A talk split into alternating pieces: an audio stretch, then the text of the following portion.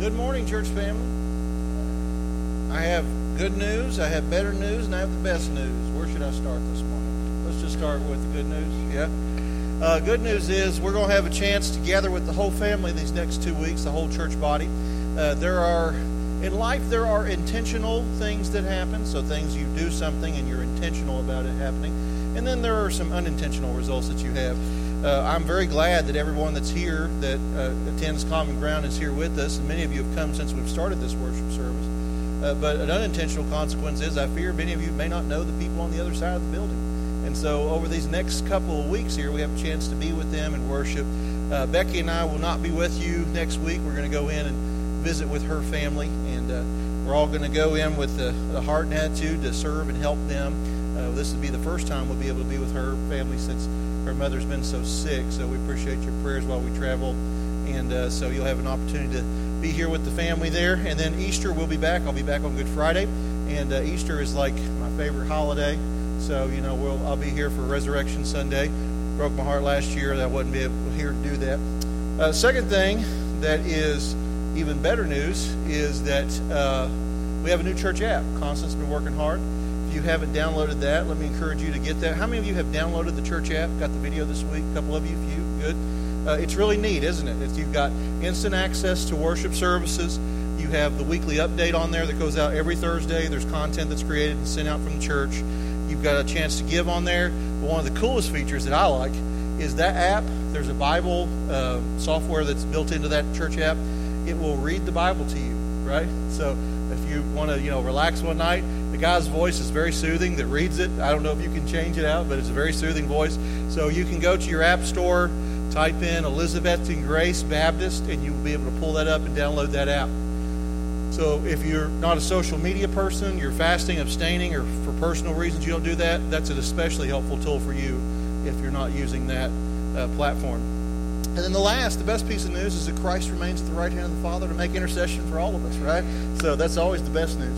Okay, with that in mind, let's grab our Bibles here. I invite you to turn with me to Luke chapter 5 this morning. Luke chapter 5. We've been moving through and working through the book of Luke, and I'm going to say something here this morning, and I know you've already figured this out by looking at your bulletin. Uh, there's a lot of verses here, and you're right, there are a lot of verses here, but let me say a few things. First of all, you can move through narrative passages quicker than you can like Pauline epistles and things like that from a pulpit perspective because much of what's in that passage is already understood. It's very easy to understand. Uh, the second, so you're not moving cutting through thick theology like in Romans. Second thing is, uh, I have loved being in Luke's in the study of Luke. I, I, I think it's worth our time to go through it.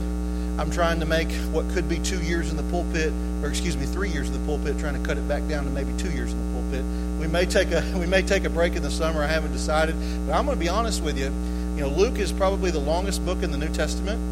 It has been well worth our time to look at this book together. Okay, well worth our time, and it's worth our time to take this time as a church and look at it together. So I'm, I'm trying to move it through its pace. Just be glad you're not going to one of the uh, Puritans churches. I read about one Puritan pastor who spent, I think, 29 years in the book of Job. yeah, 29 years. So, you know, uh, just be grateful. Two years in Luke don't sound too bad now, does it, right? Two years in Luke sounds pretty good, all right? Okay, so here we go. Uh, hear, hear the word of God here. We, we've seen Jesus kind of preparing us for this. He has been uh, talking with Peter. Peter has been, his mother in law has been healed. Jesus has demonstrated who he is here. And then Luke is going to draw our attention here. We're going to meet at least three important characters, really four total, that Jesus is going to interact with here. There's going to be things we emulate, so that's things that we copy and do the same. And there's going to be things that we avoid. And there is going to be a large danger in this text, particularly for people who have been in church a long time. So if you were raised in church, you need to pay attention to this text this morning. Okay? This text, there's a danger here in this text that you need to be made aware of as we work through this text together. Okay? All right.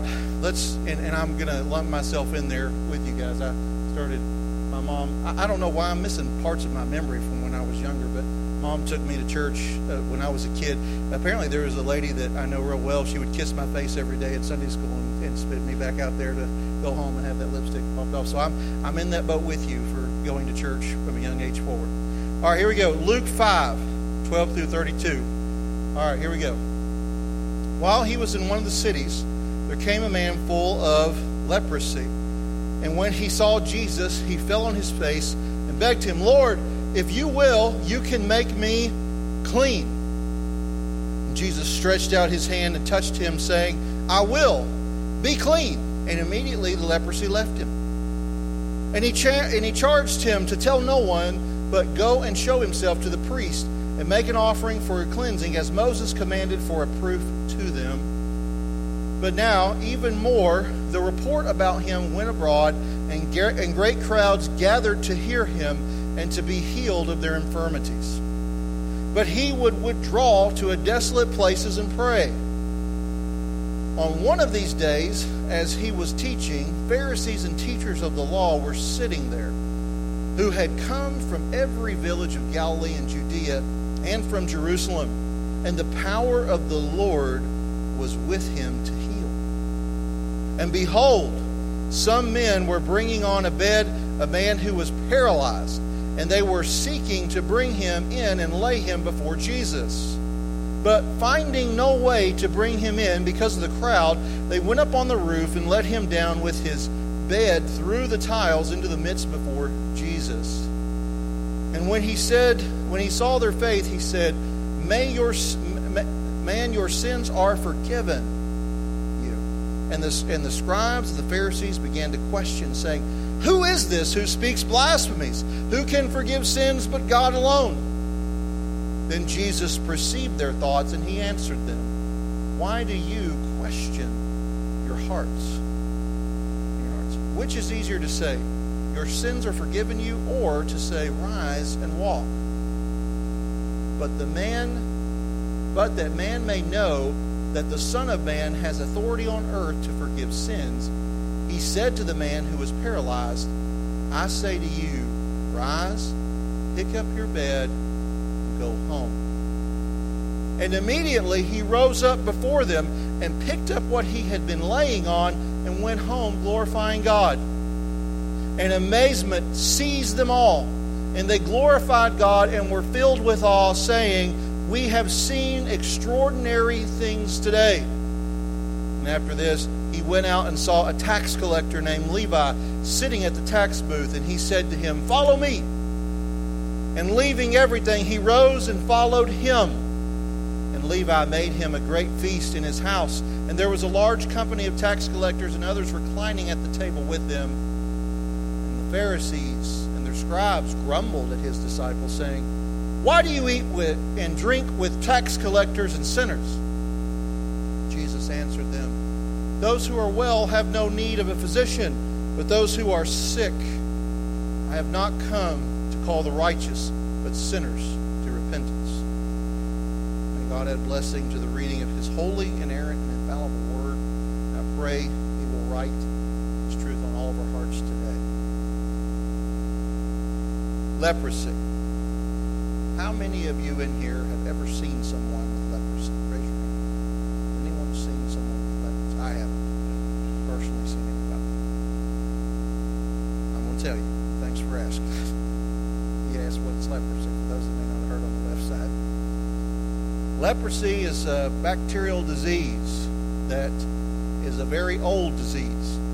There is instruction. It would have been nice if I could have preached this sermon last week because if you're keeping track with us in our daily Bible readings, we read Leviticus 13 and 14 last, last week. You're marking it off in the newsletter with us as we're reading through. And if you'll recall from your daily Bible readings, Leviticus 13 and 14 are instructions for the priest of the day on what to do when someone has sores on their body. They begin to display that they are having maybe leprosy, a possibility of leprosy and the priest is told to put him in a dark room for three days and check the color of the hair that's in the sore, all these different things. Now, a couple things I'm going to say about that. In the United States, leprosy is not common. So most of us have probably never seen it before. It is still common in India and actually in South America, it's a problem, particularly in Brazil. Brazil has colonies of lepers that live together. Uh, and so in the Old Testament, if you were found to have leprosy, if the priest found you had leprosy, you know, this is one of those things I was, I was thinking in my mind as I was preparing this week. I'm sure glad I'm a Baptist pastor and not a Levitical priest because who wants to sit and stare and look at all those sores, you know what I mean, of everybody in the whole nation there and decide whether or not they get to stay in the camp with the healthy people or not? Leprosy, eventually, when it gets really bad, people's fingers have been known to fall off. Uh, sinus cavities can be exposed. They can have extra flesh that grows in various places. It has different effects on different people, but often marked by rashes, sores, irritations. And one of the instructions that we see from Leviticus is there were instructions on what you were to do if you had leprosy. You were to move outside the tent, outside the camp. And moving outside the camp, you had to do several things. You had to tear your clothes. You couldn't just wear a normal you know, uh, they didn't have shirts back then. I watched this really funny thing this week about J.C. Penney $10 shirts. And I don't know. I just thought, gosh, has that been that long? But they couldn't wear their J.C. Penney shirts. They had to be torn, right? They had to show that something was disordered from the eye far away. That was the reason why their clothes had to be torn. They also had, when they went into an area where there were people who did not have leprosy, they had to announce unclean unclean, so that people could back away.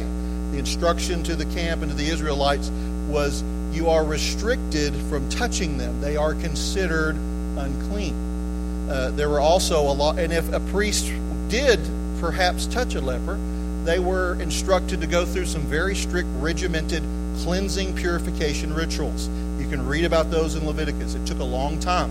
So, you know, the priest, a, a, priest's bad day would be if you accidentally touch a leper and you've got to go through all this process of being cleansed from all this, okay? All right. So, these are people that really, if you're an ancient Jew at Jesus' day, you don't want to touch them, but you shouldn't touch them.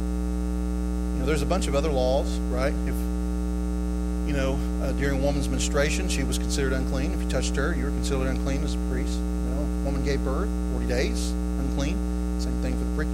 All these rules that were there, right? About touch and different medical things, but particularly honing in today on this issue of leprosy. Now, how is leprosy contracted? What do we know about it? Well, we can treat it now. We have more medicines to treat it, but there's still a bit of a mystery on how leprosy is transferred from one person to another. Did you know that? If you read on the CDC's website, you try to figure out about this leprosy thing, what it will tell you is if you have one touch from a person with leprosy, that you there's no evidence to say that one casual contact with a person with leprosy would give you leprosy. It appears prolonged exposure to someone who has leprosy is how you contract it. So, they, they think their best theory is that anytime a person with leprosy coughs or sneezes and those droplets are inhaled by a healthy person, that's how they think it probably transfers, but they still don't know 100% for sure. Isn't that comforting? but, but anyway. So I, I don't want you to just hear this or read this passage and just see this and, and just let this kind of wash over you quickly. You know, as Jesus is preaching and teaching here in synagogues and in crowded areas and words getting round about him, here a leper comes to him. I guess he has heard about Jesus rebuking fever, and he must think, this is my shot to have healing, right? And so, one of the things that sticks out to me immediately in this text is the fact that Jesus touches the leper with compassion. You see that in the text this morning? You know, there, there's something we see in the Bible. Leprosy, many times, is equated with sin, almost like a corporeal image of sin. Corporeal is a big fancy word that just means to put flesh on. So it's a flesh and blood example of how sin can be transferred. And you may be scratching your head and saying, Pastor, I don't see how sin is transferred. Let me give you a few illustrations of what I mean. Unholiness is transferable. Could you imagine what Eve thought in her mind when her first two sons, Cain and Abel, think she thought back to her sin in the garden and to the fruit that she ate, or Adam, as they thought about that? I guarantee you that sin begets sin, and it spreads. There was a church I knew of in Indiana when I pastored up there. An affair started between the music leader and the piano player. They had different spouses. They were not married. And nothing was done in the church about it. No calling out of that sin. There was no repentance. There was no pointing out that this needs to stop. And guess what happened? Adultery began to run rampant in that church. It spread throughout the body. And at that one point, I think half the deacons in that church were in some sort of adulterous affair that was known publicly in the church and outside the church. Think about what that does to the name of Christ, right? When people hear that. So there is something transferable in sin. Sin is transferable. Sin begets sin, right? What is not transferable is holiness and purity. There's work that must be done. Get something there. You can't just touch and get holiness right? It's a different thing. And so the fact that Jesus here touches the leper, right? It's amazing that he would do that. Can you imagine the reaction of the people around them? Here somebody is, torn clothes, missing a couple of fingers. Who knows how long it's been since they have felt human contact? You know, studies have shown you need human touch. Did you know that? Human touch is important for your uh, for your immune system. I've read articles about it being important for the immune system. COVID's kind of made that weird, hadn't it? Right? Saw a video one. What was something weird we did before COVID? I was thinking, hug everybody, right? Maybe you're not a hugger. Maybe you're like Larry Tierney on the other side. You don't hug anybody. I told Larry, I said, man, this COVID environment's perfect for you, isn't it? It's like everybody needs to live like you've been living your whole life. Don't touch me, right? Well, it's kind of like, you know, if you have an allergy, you crave that thing dearly, right?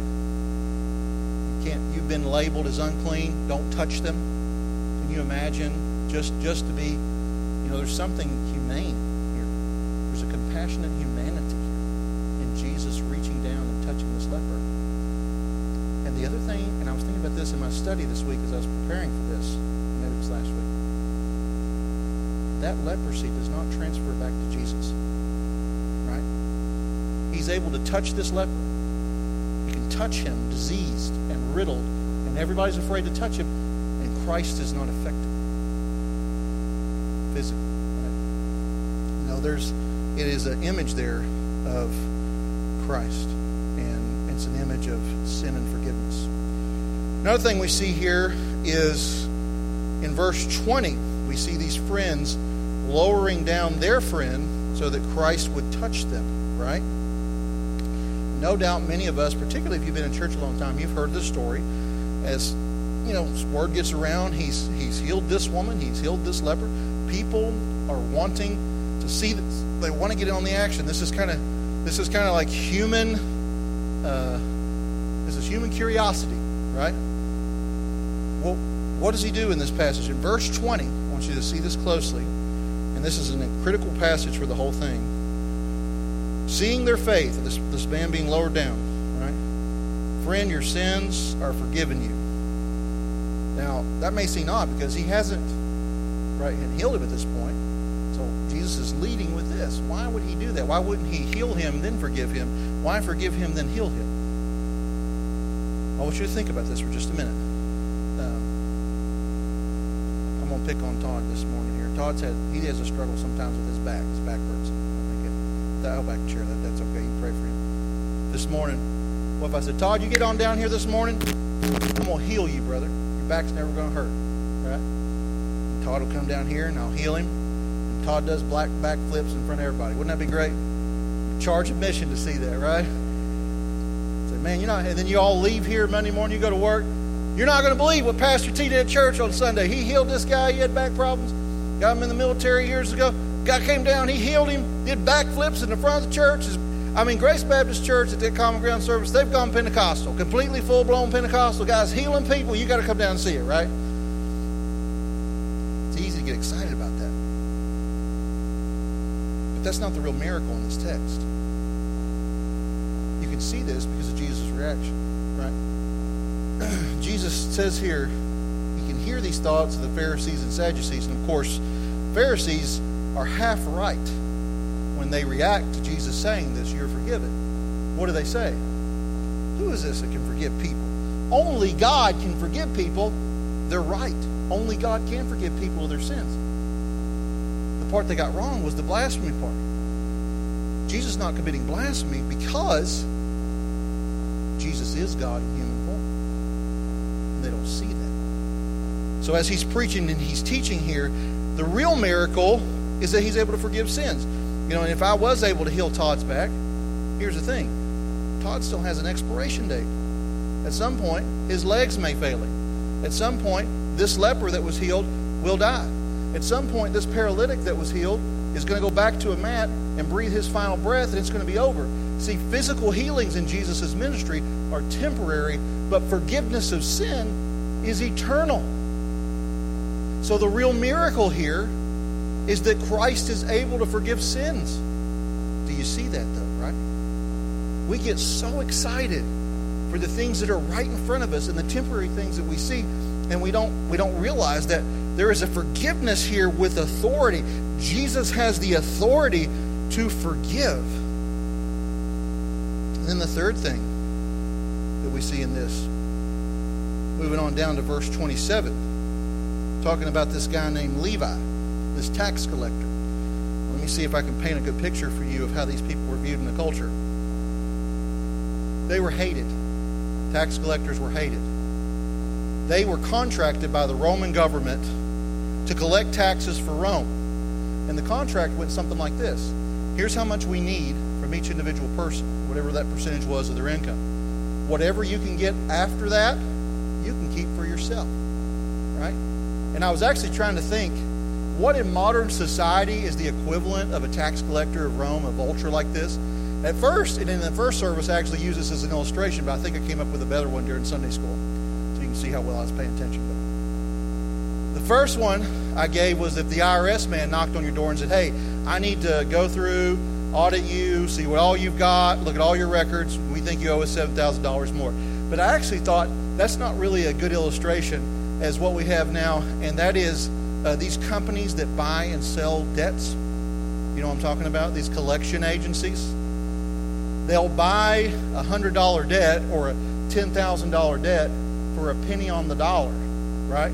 And then what they'll try to do is convince you that you owe them this astronomical compounding interest. And then they will get not just what you owe back, but more on top, more on top, more on top, more on top. They're going to try to take you to the cleaners. It's really the term that we, we use for it in banking is uh, predatory lending, right?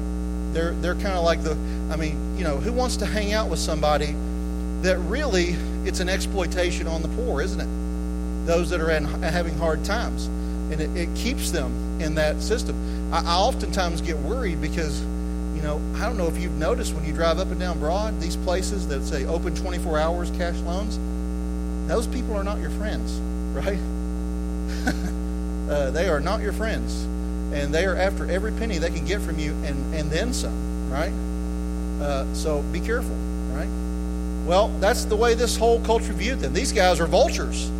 They're, they're predators. They, they feast on, on every penny they can get. They squeeze us for everything they can get out of us. We don't want to eat with them. We don't want to hang out with them, right? So here's what we're seeing. I want you to pay attention to this and see this in the text this morning. The Pharisees, the Sadducees, the scribes, the people that people thought were the religious elites, the people who were supposed to lead us and know exactly what to do uh, in, in things relating to God and how to relate to others.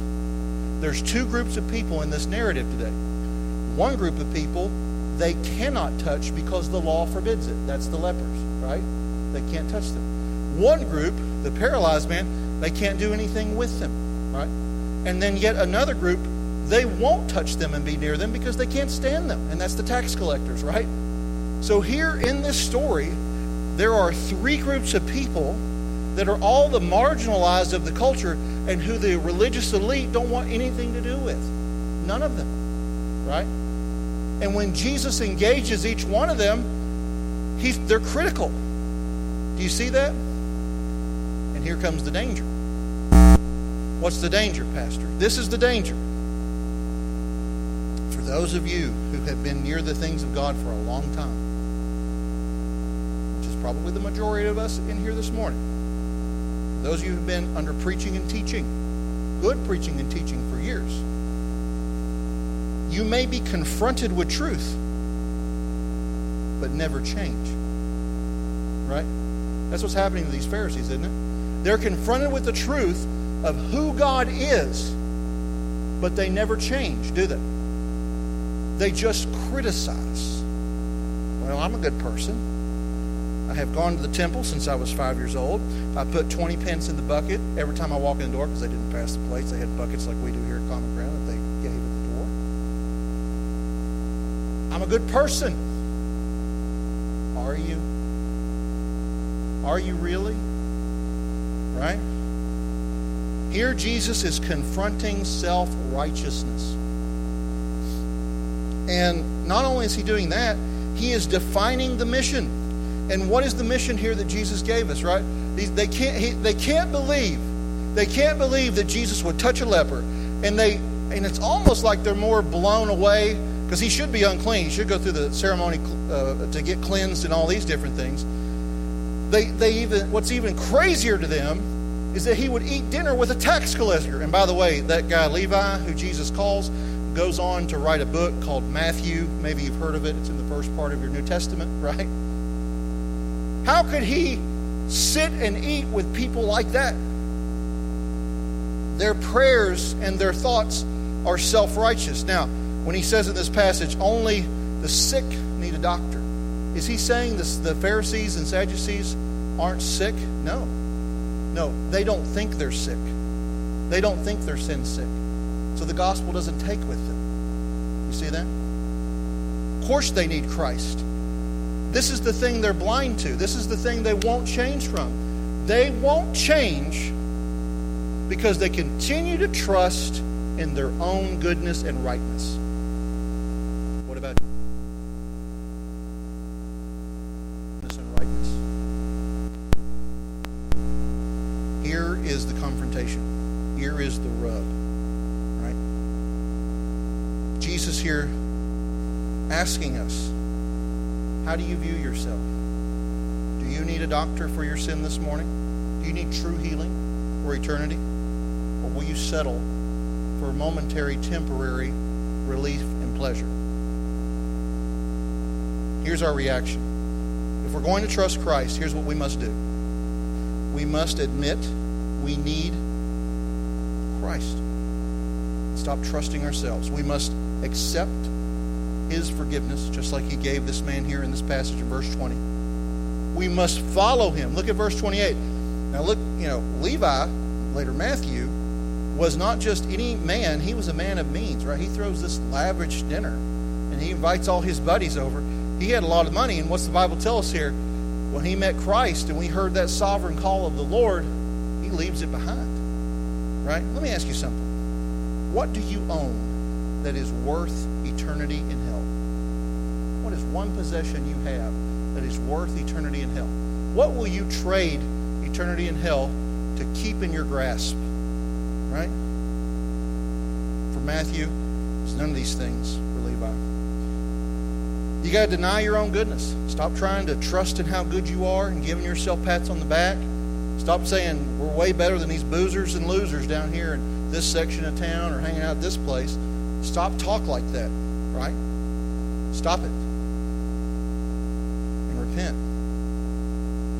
Say yes to Christ today. That's the call of this passage. If I had to boil this down here, here's what I would say the concluding thought. Jesus did everything so that I, all I have to do is repent and trust Him. That's it. He did the rest. The question is, have we done that? Lord, thank you for this passage today. Thank you for this narrative. Thank you for these groups we meet in this passage. God, we pray this morning that you would touch our hearts, our minds, our souls, that you would cleanse us, God. Lord, as we move through this time of response, may we be moved to deny ourselves, deny our own goodness, and truly see the need that you placed in us. We pray and ask this in Christ's name. Amen. Heard the gospel this morning. Your only hope and need is Christ. He provides for us what we could never provide ourselves. I'm going to sit down right here in the front this morning because we're going to have the Lord's Supper just a minute. If you'd like to know Christ, you want me to pray with you, you come on down here. I'd be happy to do that as we sing a song of response. Please stand.